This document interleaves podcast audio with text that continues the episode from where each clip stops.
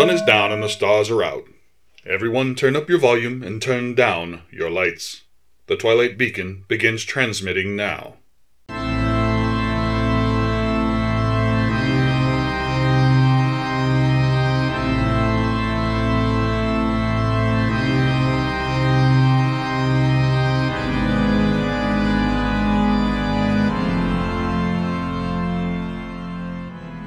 Jedediah D. Blackwell here, coming to you from the Twilight Beacon, here in the American Southwest. Tonight, we celebrate the end of the work week by delving into startling science fiction stories that aired during the golden age of radio, as we present our first Sci Friday episode. The early 20th century saw the rise of radio as a powerful mode of communication and entertainment but it also saw a revolutionary change in literature as science fiction became a prominent genre with an ever widening audience. With legendary authors like Isaac Asimov and pop culture hits like the Buck Rogers series, the literary genre went mainstream. Similar themes began appearing on radio shows at the same time. Horror and mystery shows increasingly featured sci fi stories, and there were even a few series devoted entirely to sci fi stories, like Dimension X.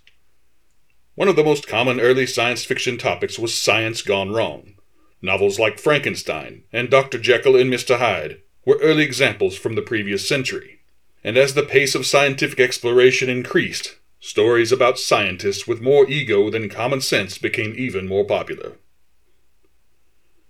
Our first story tonight is The Green Plague from The Mysterious Traveler on June 17, 1952. The Mysterious Traveler aired on Mutual Radio from 1943 to 1952. The usual content was ghost stories and murder mysteries, but there were occasionally more outrageous themes. This show was second in popularity only to CBS Radio's Suspense at the time. The premise of The Mysterious Traveler was putting the audience on a train trip alongside a nameless storyteller who relates a new supernatural or frightening story each week. The mysterious traveler was voiced by Maurice Tarplin, who was a well known radio personality of the day, after performing in several hit shows like The Shadow, Boston Blackie, and Gangbusters. His soothing yet ominous voice sets the scene perfectly in this show. The Green Plague is a simple story idea. A chemist thinks he has invented the perfect solution for growing plants more quickly, but the results of his hasty experiment may be all too green. And now, The Green Plague as heard on The Mysterious Traveler in June of 1952.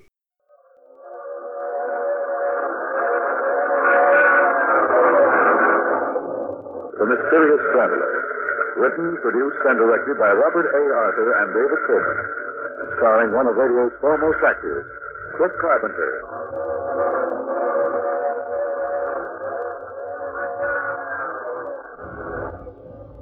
This is the mysterious traveler inviting you to join me on another journey into the realm of the strange and the terrifying. I hope you will enjoy the trip, that it will thrill you a little and chill you a little.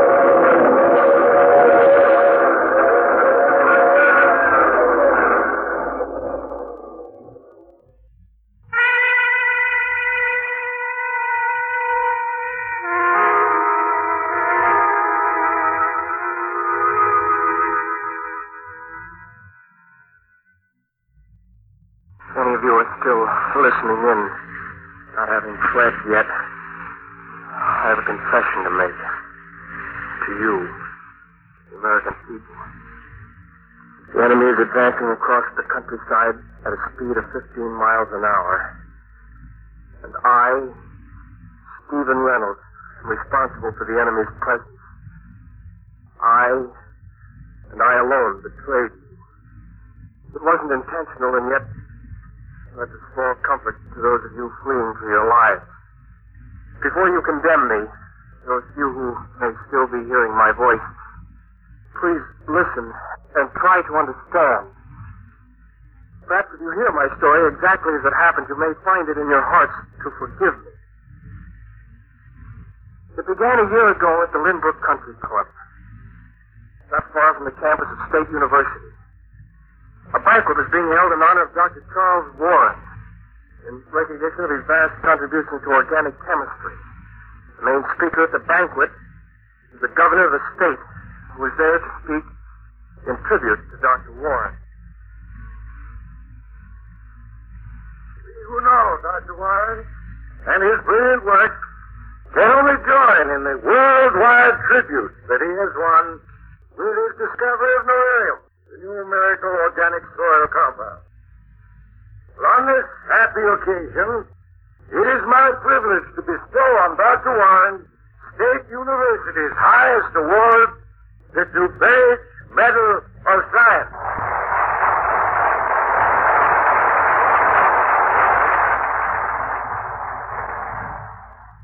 Ladies and gentlemen, this is indeed a happy moment in my life. For a scientist, there can be no greater reward than in serving his fellow men and bringing knowledge and light where there was none. The discovery of beryllium begins a new era. For with this new organic compound, man is now able to revitalize soil that has been barren for hundreds of years. That the dream has become a reality I owe largely to those of you who made my research through all these years possible. Without your kindness and invaluable aid, the discovery of beryllium would not have been possible. Thank you.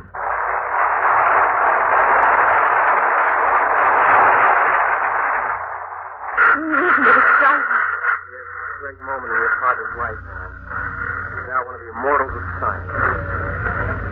Let's go out on the lawn. It's hot. No, I never seen so many newspaper men. Yes, it's a big story. Your father will undoubtedly win the Nobel Prize next year. You really think so? No, we can't miss. You may not realize it, but you're the daughter of a famous man now. One of these days, I'll be the wife of a famous scientist. That is, if you haven't changed your mind about marrying me. Now, that's one thing I'll never change my mind about. Oh, dear. I've never been so happy. Nor I. You're going to have everything you want, Anne.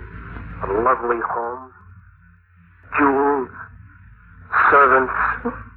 I'll settle for this. You've never known poverty, Anne. That's why you don't realize how important money is. We're going to have money, and a great deal of it, very soon. Where is it coming from? For the past few months, I've been working secretly on an experiment. If I meet with success, and I expect to, we'll be wealthy beyond our dreams. An experiment. What sort of experiment, Steve? Your father, after years of research, has discovered an organic compound that revitalizes barren soil. My experiment then approached the problem of food productivity on a different basis. How? Can you imagine what it would mean to mankind if a wheat crop could be grown in two weeks instead of the four months it takes? Think of ten wheat crops a year where before there had been only two. That's impossible. Nothing's impossible. Think of it. Crops literally grown overnight. A food abundance such as the world has never known before. But how? I'm experimenting with a new chemical formula which has chlorophyll as its base. This formula will assist nature, accelerate the growth of plant life a hundredfold. I've already had some small success, but I haven't reached the ultimate goal yet. And when you do, When I do, why, one gallon of this new formula sprayed over an acre of land will produce a crop almost overnight. I'll be world famous, Anne. A millionaire. A millionaire. Of course. This new formula of mine, will when perfected, will put your father's soil compound, beryllium. Well, it won't be very important in the face of my discovery. Hmm. Hmm. Steve, this experiment, is it important because it'll be a great scientific advance? Or because it'll make you wealthy? Why, I'm working for science and humanity, and you know that. But there's no harm in wanting to be wealthy, is there?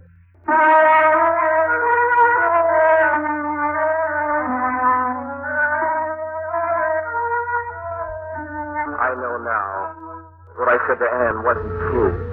I wasn't working for humanity. I was working for Steve Reynolds and the huge reward and honors that could be won. Yes, I wanted success more than anything else in life, no matter what the cost. In the months that followed, I worked day and night, rarely leaving the laboratory. One experiment followed another as I searched for the right formula. Then one day I was called by Dr. Warren's secretary and asked to come to his office. Steve, I have here your progress report for the past six months. You seem to have made little, if any, progress in your study of soil erosion. Now, to tell the truth, I've given up my study of soil erosion. I'm working on something else. Hmm. From your report, I guessed as much. Steve, I dislike saying this, but we can't ignore the obligations of your fellowship. I'm afraid I'll have to ask you on behalf of the trustees to give up whatever experiment you're engaged in. I won't do it. I've been at it months, working day and night on this experiment. I'm, I'm too close to success now to give up. Steve, the trustees... When I'm succeeded, and I will, I'll be world famous. Well, One of the great scientists of all time. I see. You've got to keep that progress support of mine from the trustees so that they don't interfere. There must be some excuse you can give them. I'm sorry, Steve, but I must pass it along to them. Those are the rules. I'm asking you to break the rules. I can't. Not for you, myself, or anyone else. Anne has told you my experiments, hasn't she? I know. You I... don't want me to succeed, do you? That's why you won't help me. Now, Steve, you're overworked. Nervous. Otherwise, you just Nothing will stop me, do you hear? Not you, nor the trustees, or the whole university. I'll go on with my experiment, and I'll succeed.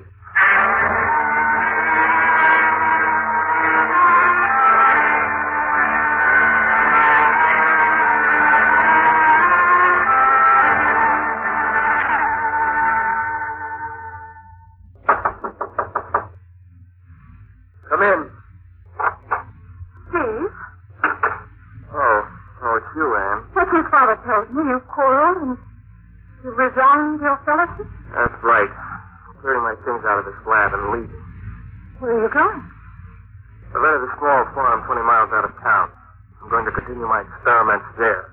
Steve, you can't leave the university, not like this. It'll be a mark against your career. Before I'm finished, your father, the trustees, and the whole university will come to me hat in hand. You treat your father as though he were your enemy. He's no friend. That I can tell you. If he had wanted, he could have withheld that report from the trustees. You're so determined to achieve success that you're blind to everything else. You've lost all sense of perspective. So you're on your father's side. because he's right. You value fame and money above everything else. And why not? Is there anything else in the world that counts? Steve, you're like a stranger. I think our being married would be a mistake. Perhaps it would. Here's the ring.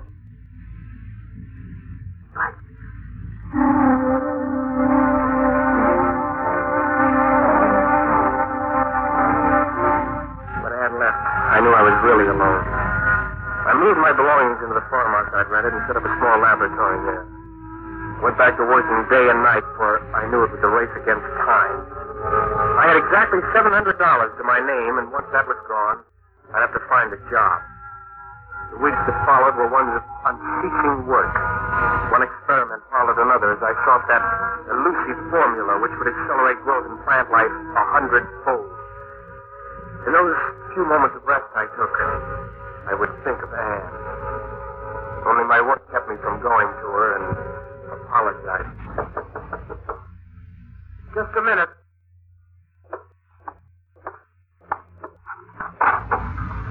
Anne. Oh, you sweet darling. I couldn't stay away any longer knowing you were here all alone. You've forgiven me for the way I am. Oh, yes. Yes. Darling, you don't look well at all. Your eyes are so bloodshot. You've lost weight. Oh, I've been so busy half the time I forgot to eat. How's your work coming? Not so well. I'm on the right trail. I know I am, but I I've been able to perfect the formula. I'm working on experiment 87 now. How long can you go on? You needn't worry, Anne. Even if I wanted to go on, I can't. My money's just about gone. Don't feel too bad, Levi. Anne, I'm so close to succeeding. I know I am. But it isn't as though you can't pick up your experiments in the future, Steve. After you've had some rest and a chance to think everything out. Yes, I suppose you're right. Come inside. I'll show you the lab I did. All right, Tom. I haven't got the fancy equipment that was available at the university, but I do have everything I need. Here we are. How crowded you are here. Yes, you see, each experiment called for a small, separate box of Earth. There are 87 boxes in the room. That's why it's so crowded. Over there's the box with formula number one. From there, the boxes run across the floor to. Good night, Steve. Yeah. Oh. Formula 87. Formula 87. That box over there. And look. Plant growth. Four sprouts. What about it, Steve? This morning at 7 o'clock, I planted four seeds in this box. Then I injected the soil with Formula 87. This morning at 7? Yes, it's now noon. These sprouts grew in five hours. Five hours? And I think I've succeeded. I found the formula. A strange feeling. So I can see those sprouts growing from under your eyes. They are. Those sprouts. What are they? Tomatoes. This rate of growth continues, and by noon tomorrow, these plants will have matured. And they'll be bearing ripe tomatoes.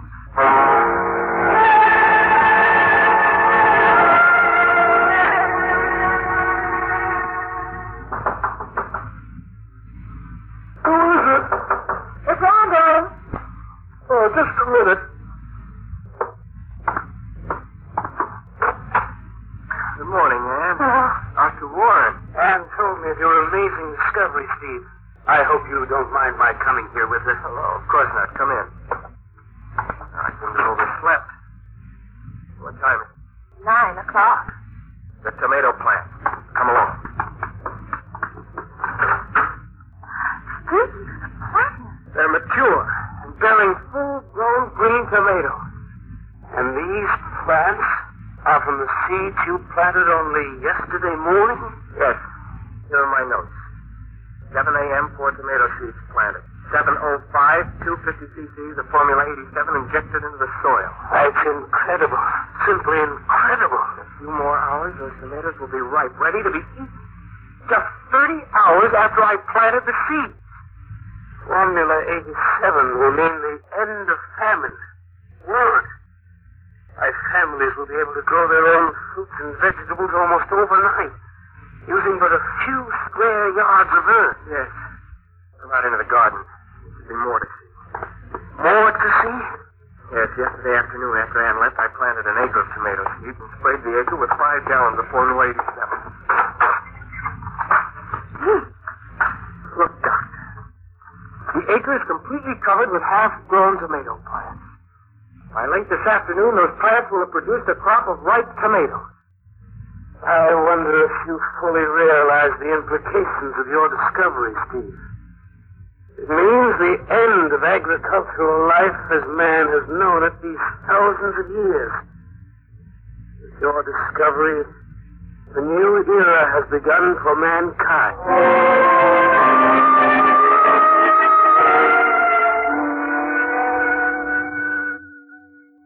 We stood there in the garden, there could be no question that every man, woman, and child on earth would be affected by my discovery. There was no urging on my part to have Dr. Warren and Ann stay on. They were too entranced to leave the garden and the plants that were growing before their very eyes. By four o'clock that afternoon, there was an acre of completely ripened tomatoes ready for consumption. Dr. Warren, Ann, and I returned to the house, and I persuaded them to stay overnight. We were all up at dawn, eager to see the plant growth that had taken place during the night. It was Dr. Warren who, as he led us into the garden, made the startling discovery. Steve, look! What is it, Doctor? All, all I see is an acre of overripe tomatoes. The plant life surrounding the acre. Well, there's nothing but dense overgrowth, Father. Weeds, vines, wild grass. Look how thick it is. And it's all of six feet high. You're right. Yesterday there was nothing there to speak of. The weeds were just knee high. Yes, I recall. What does it mean? Apparently, when I sprayed the acre where I planted, some of Formula 87 carried a little beyond, causing those weeds and other plants to grow overnight to six feet. Ah, the question now is, have they stopped growing? Well, come along. Let's have a look. Thickness of those weeds. The other plants are like a jungle growth. A jungle growth. Yes, I was thinking the same. It's difficult to tell from here how far it extends. Can't be more than those few feet where I sprayed beyond the acre. Ah, here we are. So let's walk through it. See how deep it is. All right. The two of you had better follow the path I'm making. Pretty good through here. Yes, we're almost 30 feet into this growth. Uh, how much further does it extend? I don't know. Can't tell yet. Like the high grass of the African growth. Yes, we've come quite a way now. Can't even see the farmhouse behind us anymore. Did you say we are going in circles? It can't extend this far. So we're walking a straight line. I've been following the sun. Dad, how far do you think we've come? Oh, at least a hundred yards. Well, the growth is beginning to thin out. I think we've reached the outer fringe of it. Yeah, yeah, here's the field. Thank goodness we're out of there. Steve, do you realize how many acres that growth covers? At least ten acres, and it's all sprang up since late yesterday afternoon. What do you make of it, Doctor?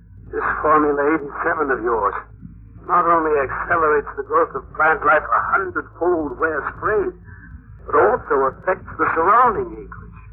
What is it in Formula 87 that causes it to spread? Ah, you must realize, Anne, that in this new formula we're dealing with the unknown. Well, perhaps Steve can explain why it caused such a growth on an additional 10 acres. No, I can't, Doctor.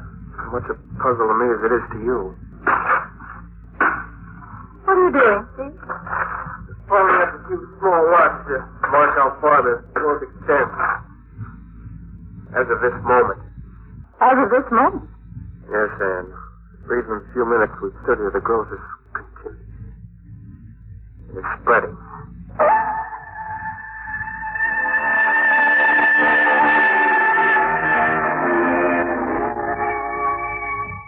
Good morning. This is Bill Storm with the 9 o'clock news.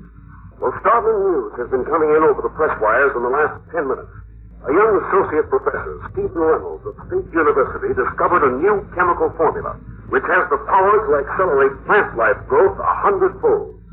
While engaged in experiments on his farm 20 miles outside of Statesville, Professor Reynolds sprayed an acre of land with his new discovery, Formula 87. One of the amazing results of this experiment was the growth overnight of a one acre crop of tomatoes. But another result, which seems almost incredible to this reporter, is the news that Formula 87 caused plant life in surrounding acreage to grow overnight into a fantastic growth and become so thick and profuse as to cause on-the-spot observers to compare it to jungle growth. Even more amazing, the growth seems to be spreading in all directions at the rate of 100 acres an hour. Already it has spread over 2,000 acres of land. Agricultural experts and scientists are being rushed to the scene of this phenomenon. Stay tuned for further news flashes during the day.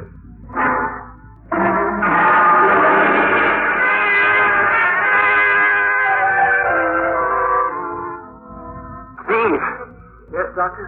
did the dynamite give any results? None at all. Oh, here comes the governor. There you are, Dr. Warren.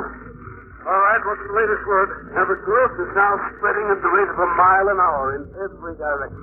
Why, that means thousands of acres of valuable land turning into jungle every hour. Yes, and what's more, it's spreading at an accelerated speed.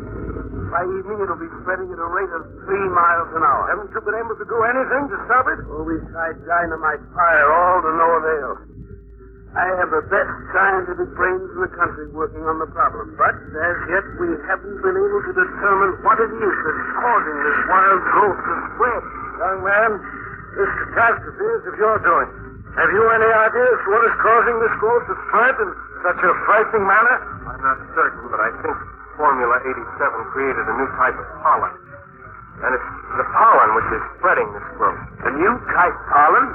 Well, what makes you think that, Steve? I just got a report that the growth has crossed the Ardmore River and it's spread to the other bank. The Ardmore River? Well, that's half of my wide. Yes, and that's why I'm convinced it's a pollen of some sort that's carrying this plant. You're probably right. Well, can't you come up with a, a new spray? Something that will stop it? We'll do what we can, Governor. We're not losing a minute. What's going to happen, Doctor, when this jungle growth reaches villages and towns? We- We've already had to evacuate farmers. Yes, yes. We'll work day and night, Governor, to find the answer to all this.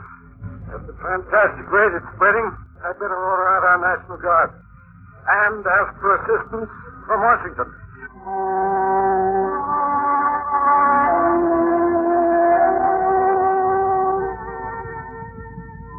This is Bill Storm, speaking to you from the state capitol. Well, the green plague continues to advance, and Governor Thomas has declared a state emergency. Martial law has been imposed with the full approval of Washington. The green plague has spread over an area of 40,000 acres. Four villages and two towns were evacuated shortly before they were engulfed by this advancing jungle growth, which scientists have been unable to explain or halt. These scientists state that the growth is accelerating its advance from hour to hour and is now moving at a rate of 15 miles an hour. Meanwhile, on-the-spot observers state that plants, vines, and trees are literally springing up before their very eyes, and that this fantastic and relentless growth is crushing and destroying all that which lies before it. All residents of the state capital have been evacuated, and momentarily we expect orders to abandon this station. However, full news reports will be continuously broadcast from other stations. Meanwhile, reports from Washington indicate that. Oh. Ladies and gentlemen, I have just received the signal that this station is to be abandoned. Tune in to other stations for further news flashes. Steve, we better leave the studio, the station. Leave?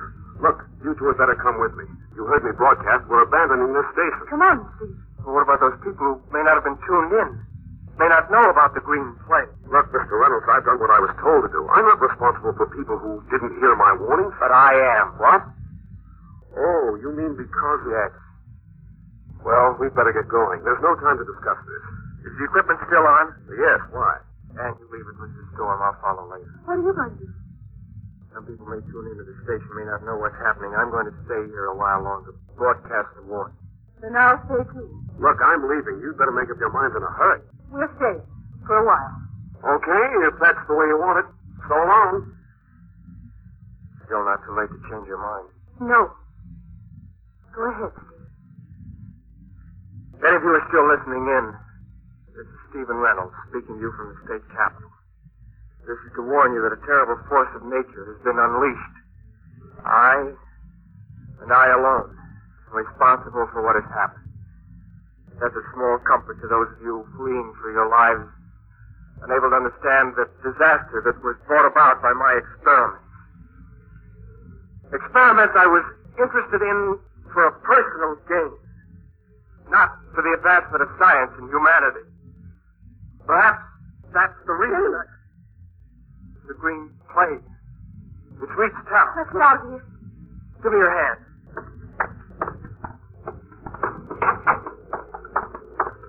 Steve, it sounds almost like an earthquake. Yes. This way to the street. The trees. The bushes are growing before our very eyes. They're uprooting the building. Look. Building across the street. It's going to come down. Look!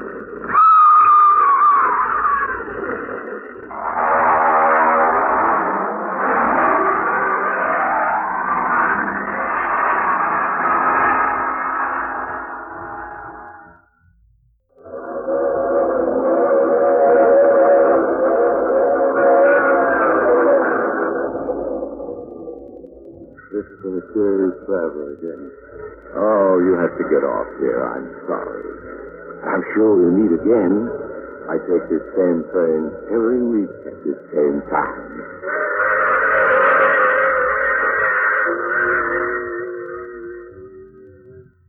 You have just heard The Mysterious Traveler. Now you can enjoy other tense and exciting stories of the mysterious traveler in the current issue of the Mysterious Traveler magazine now available. All characters in our story are fictitious. Any resemblance to actual persons or name or otherwise is purely coincidental. Music is under the direction of Emerson Buckley, composed by Richard. Page. Phil Tonken speaking. This program came to you from New York. You just listened to The Green Plague from The Mysterious Traveler, as originally aired on June 17, 1952. Our next story is Oxychloride X from Lights Out on February 16, 1943. Lights Out was one of the more campy and shocking shows of this era. It had an iconic opening sequence with a rhythmic gong sounding behind a droning voice, warning the listener that it is later than you think. The show's lead writer for most of its run was Arch Oboler, and he usually introduced each episode.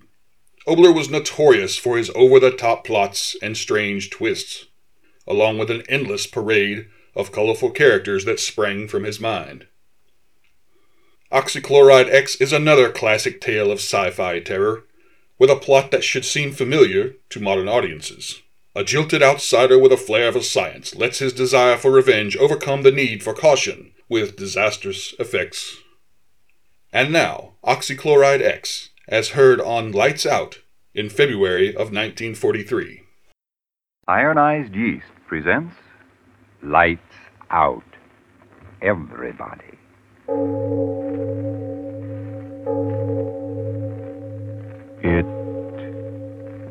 is later than you think.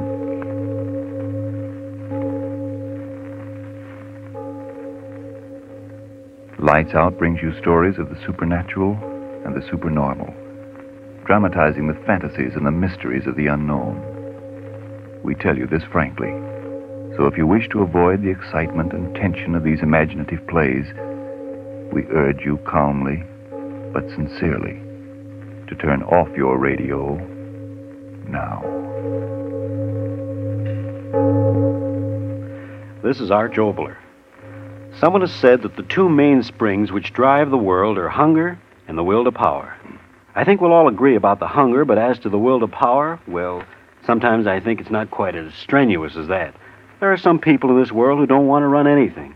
They just want to be liked. And that's the mainspring of our story tonight Oxychloride X. And now, lights out. Everybody.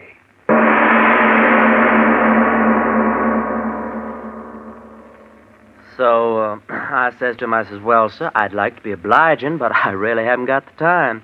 And he says to me, he says, well, Mr. Jackson, after all, we're making this proposition only to a few outstanding student representatives on the campus.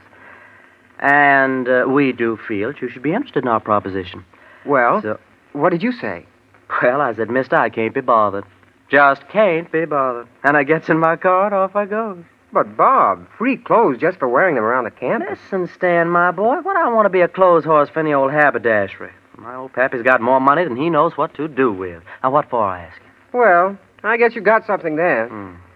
Say, uh, who are you going to take to the dance Saturday night? Hmm, haven't made up my mind. How about that new number over at the Roto House? Uh, no, thank you, brother. What's the matter? Well, did you ever take a look at her feet? no, sir. Never got below her chin. Hold it. Yeah? Uh, Ray Stewart to see you, Stan. Uh, oh, oh, yeah. Uh, send him on up. Ray Stewart. Who's he? Well, we're still short one pledge, aren't we? Oh, yeah, I know, but Ray Stewart, who is he? Oh, I met him over in chemistry. Got a mind like a textbook. Oh, but who is he? We can't pledge a man just because he's a grind. Well, we could use a few grinds around here. Exams come around, there's nothing like a few of those brainy boys to pull us through. But who is he? Where's he from? Who's his family? Who's his father? Hold it, hold it.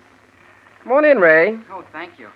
Oh, it was good of you to bother to come over tonight. It was good of you to ask me. Oh, not at all. Ray, I want you to meet the president of our house, Bob Jackson. Mr. Jackson, Mr. Stewart. Hi. I'm certainly glad to make your acquaintance. I, I might as well admit this is the first time I've ever been in a fraternity house. Really? Uh, sit down, Ray. Make yourself at home. Oh, thank you, thank you. Now, tell me, Ray, uh, uh, do you ever go in for any sports back in your prep days? Oh no, I never had much time for that sort of thing. No. No, I think that sports should be put into their proper place. After all, I'm sure you agree they aren't particularly important. No? And what, might I ask, is important in your estimation, Mr. Uh, uh, Stewart? Doing things. Uh, being someone. What? Doing things man's never done before. Taking the elements and transmuting them into things which never existed until you thought of them. That, that's important. That's, well, that's being almost godlike, isn't it? Mister, how you talk. Oh, sorry, I, I get sort of carried away. Yeah. Well, that's all right. Uh, Bob, uh, this boy sure knows his chemistry. Huh? Oh, I, I really don't know so much. Say, I ought to know better. You pulled me over some tough spots in this course. I, I'm very glad to help you whenever I can. If, if I lived here, I could help you all the time. I could help you too, Mr. Jackson. If I need help, I know where to get it. Oh, I, I didn't mean to It's offend uh, you. it's all right, Stewart. Uh, now, uh, tell me, you're uh, you're from around Chicago way, aren't you? Oh no, Milwaukee. Lived there for years. Nah, don't tell me I'm one of those Bruin families. oh no, we're not wealthy people at all. Uh. My father runs a small business. It, it isn't much, but we get along. Oh. I don't think money's important anyway if a person's ambitious. Do you, Mr. Jackson? Oh, no, no. What's money? You fellas may think this funny, but, well, I always thought it's more important what a fella does than what he has. I mean, well, I've always had the feeling that someday, somehow, I'm going to do something really important. Maybe even miraculous. Well, now, what do you expect to do? Discover the missing link? Uh, yes, Stewart. Uh, what is this miracle you expect to perform? Well, I, I don't know exactly. Ever since I've been just a kid, I, I've been interested in chemistry, and I, I've had a feeling that someday I'd, well, perform an experiment, mix certain chemicals together, and something would happen that never happened before. Now, you hear that, Stan? A miracle man. Amazing, my dear Bob. Simply amazing. I know it sounds silly, but, but things I dream about always seem to work out. Well, would you mind telling us the last miracle that worked out? Well, this. This? Oh, what do you mean? Well, as long as I can remember, I've always wanted to belong to a fraternity, and here I am. I mean, you invited Oh, me. now, just a minute there, fellow. Mr. Stewart, it's been awfully nice of you to come over and visit with us, and someday we'll have you back again. Uh, but now we've got some studying to do, so if you don't mind. Oh, no, no, not at all. It was nice of you to invite me over. Well, good night, fellas.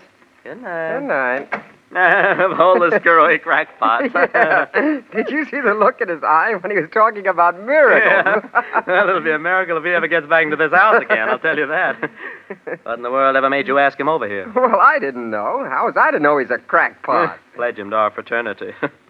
Pledge him to the, the booby hatch.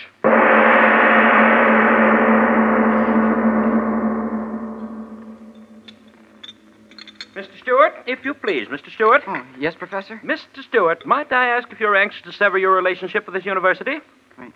No, sir. Then might I ask why in creation you persist in ignoring my warnings? In this laboratory, you're to perform the experiments given you to perform. Understand? Given you to perform. Yes, sir. Then might I ask why you persist in your, shall I call it, original experiments?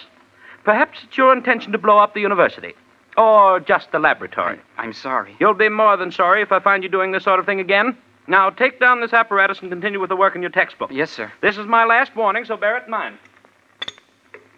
Oh, hello, Stewart. Um, how about loaning me your notebook for a few hours? Hmm? Uh, oh, hello, Jackson. You, uh, you haven't been to lab much, have you? Oh, no, no, I haven't, but I can make it up.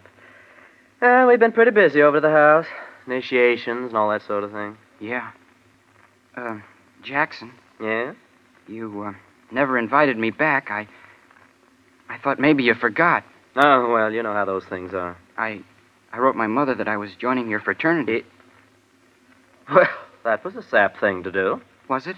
Well, we hadn't pledged you. Stan simply invited you over so I could talk to you. But you said you wanted me to come back. Oh, now look here, fella. Don't be stupid about this. We didn't pledge you, so that's that. And you're not going to pledge me? Certainly not. But why? I don't have to tell you why. But you've got to oh, tell me. oh, quit me. pawing me, will you?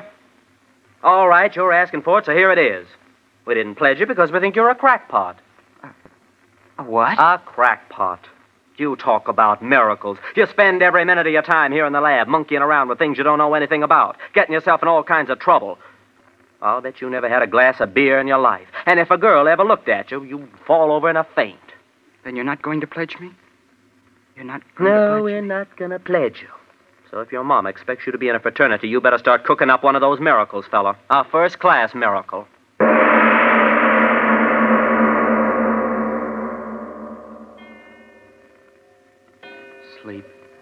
It's so late.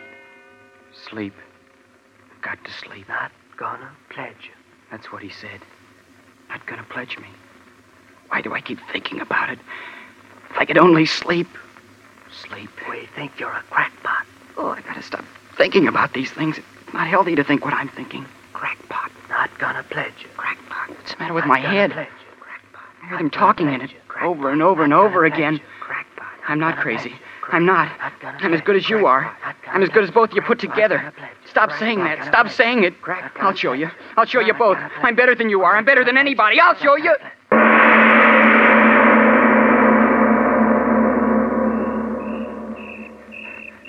I'll show you.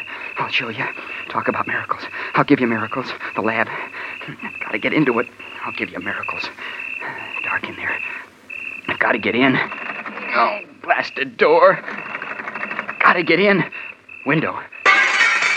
I'll show you. So dark in here. Got to find a lab table. Got to make a miracle.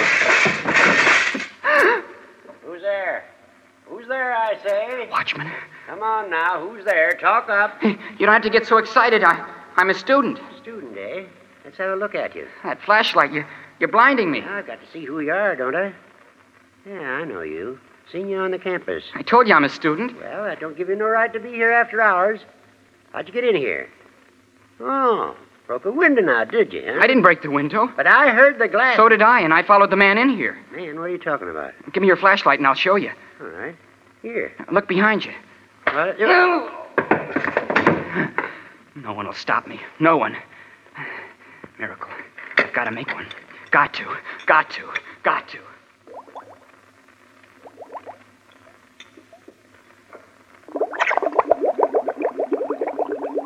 Cc barium. Five cc selenium oxychloride. Oh, good, good. You're working out just as I planned. Who's there? Who's that working there? Professor. Oh, oh, it's you, Stewart. And after all my warnings. You're just in time, Professor. Yes, just in time to have you thrown out of the university. What are you doing there? What is this mess of equipment? It's my miracle. Miracle? What are you talking about? My miracle. Are you insane? Take it apart, all of it, at once. Listen to it bubbling. A beautiful sound, isn't it, Professor? Take it apart, I tell you. Empty out the retort. No. I've got to wait. Are you mad? Turn out the burners. All right, I'll turn them off for you. No. Stay where you are. Stewart, put down that acid. I'll smash the bottle on your head if you touch anything on No, that table. No, don't throw it. Put the bottle of acid down, Stewart.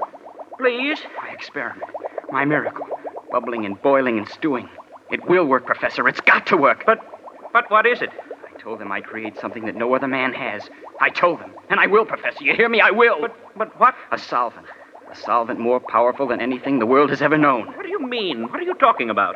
Listen to it bubble. You said solvent. Explain yourself. Yes, a solvent. A solvent that will dissolve steel like a hot flame. What do you say? You heard me say it. A solvent that will dissolve steel faster than a razor cutting through paper. Do you know what that means? Well, uh, Run a line of this liquid across a steel girder, and the girder will crumple like a falling tree. Pour some of my solvent into a glass shell and bomb the cities. I tell you, it'll make war too horrible for men to endure. uh, you, you crazy boy, you. You know what you're talking about? I'm talking about that. That liquid there.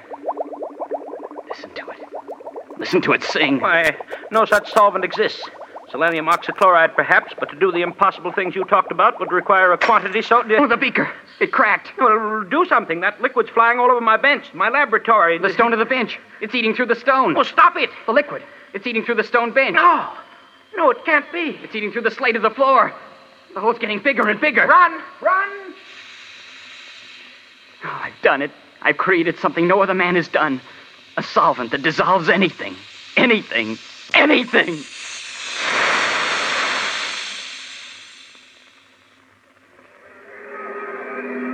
Hey, what happened? What's the matter? The lab. I guess it's on fire. Well, where's the fire? I can't see anything. The whole school's out here. Hey, hey, fellas, what's up? Well, nobody seems to know. Something's going wrong in the lab. Firemen won't let us in. Something burning? I don't know. Can't get near enough to find out. I can't see any fire. There's plenty of smoke, though. Plenty of excitement. Read about it in tomorrow's paper, I'll bet you. Hey, listen to that sound. Yeah, it sounds like water. Gosh, what is it? Back! Everybody back! Back! The building! It's gonna crash! Run! Hey, run! Run!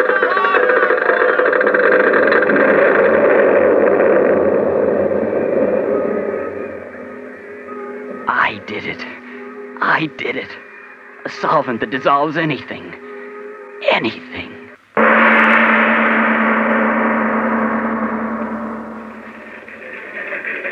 Hey, Chief, Chief, look at this. Huh?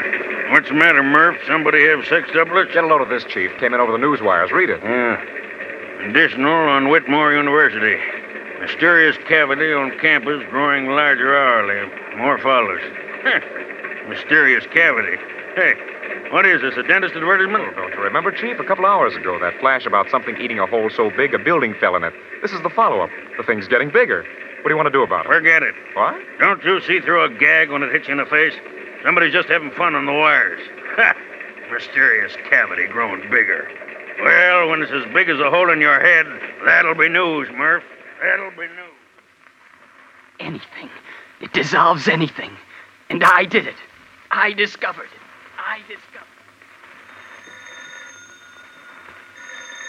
Yes, yes, yes, yes, yes. Hello. What is it? Yes, yes, this is Dr. Whitmore. Who is this?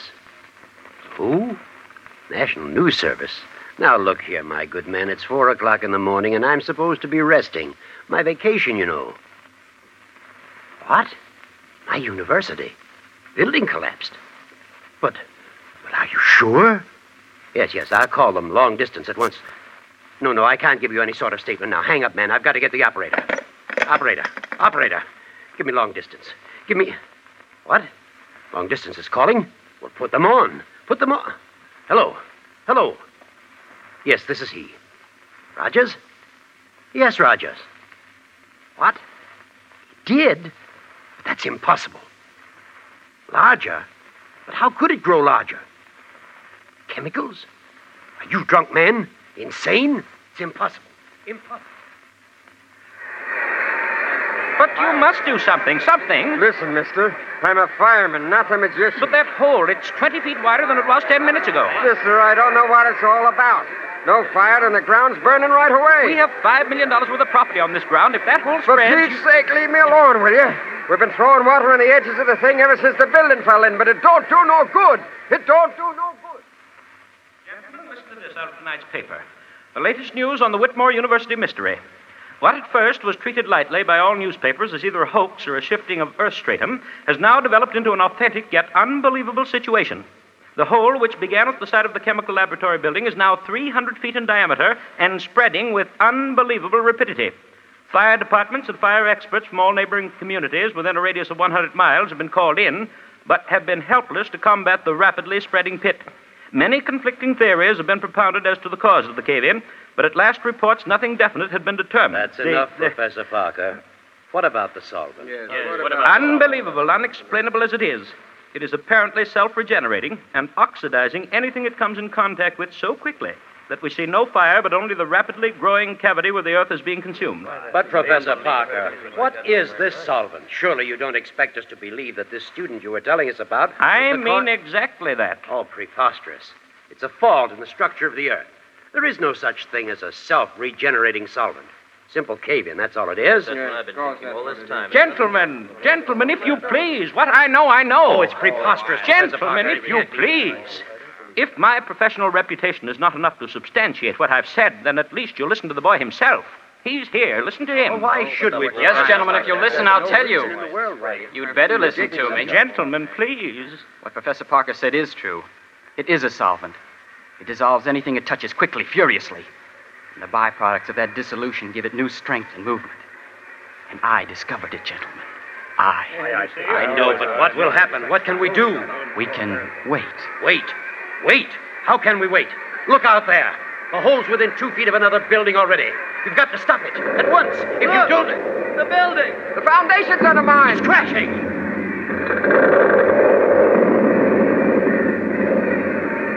Mother in heaven. Harris Hall caved right in the hole.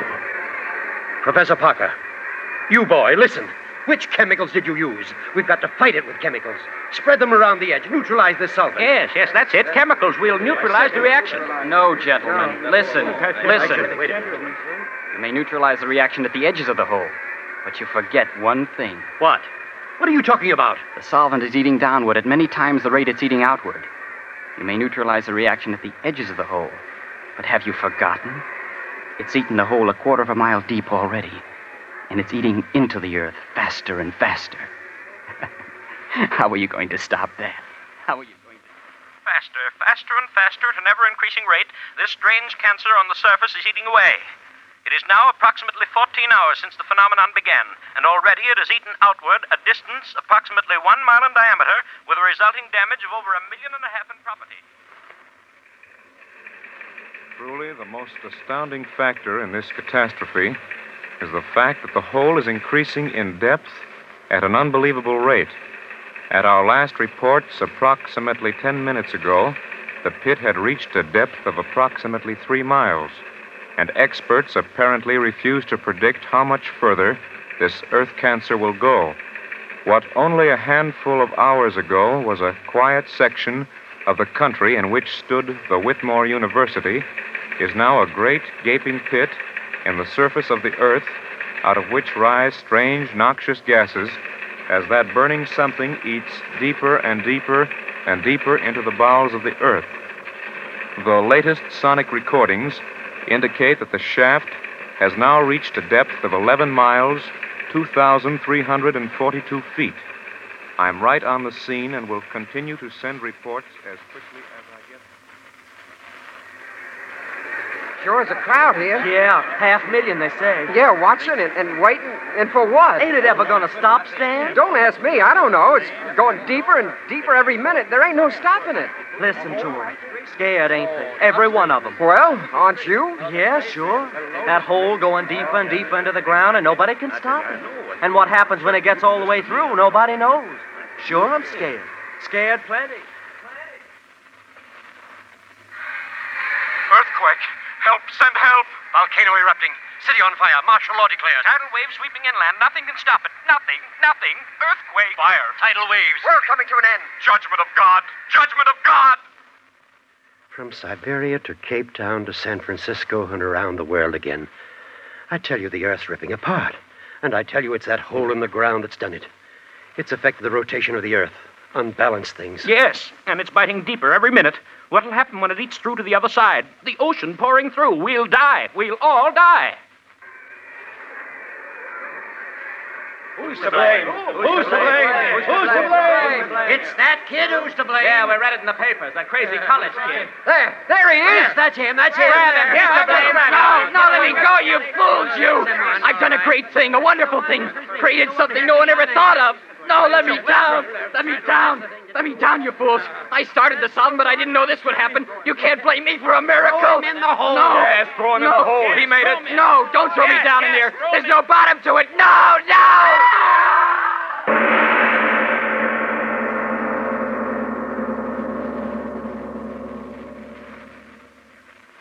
Here. Here, put him down here on the grass.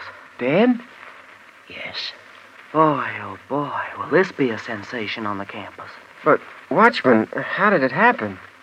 Well, me, I'm making my rounds of the grounds as usual, and all at once in the moonlight I see this fellow walking across the grass. So I go up to him and I see the fellow's walking in his sleep. In his sleep? Yeah. And just when I starts to grab him easy like, he pulls loose, yells something about, don't throw me in, don't throw me in. And then he runs across the campus and dives headfirst down into the swimming pool. And it's empty. When I pull him out, he's he's like he is now. Busted neck. Well, Oh, I but who is he? Anyone recognize him? Yeah. Yeah, I know him. Stewart's his name. Ray Stewart.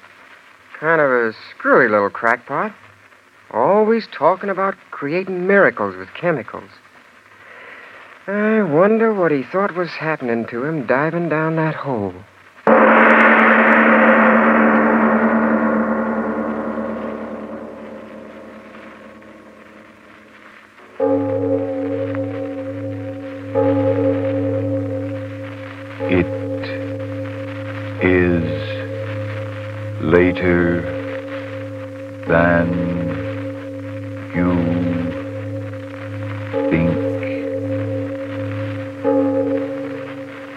This is the Columbia Broadcasting System. That will wrap up this episode of The Twilight Beacon. You heard The Green Plague from the June 17th, 1952 airing of The Mysterious Traveler. and Oxychloride X from the February 16, 1943 broadcast of Lights Out. The Twilight Beacon will return next Monday, October 11th, with two classic radio episodes based on the writings of famous American authors. Until then, this is Jedediah D. Blackwell, saying good night, everyone, and good luck getting to sleep.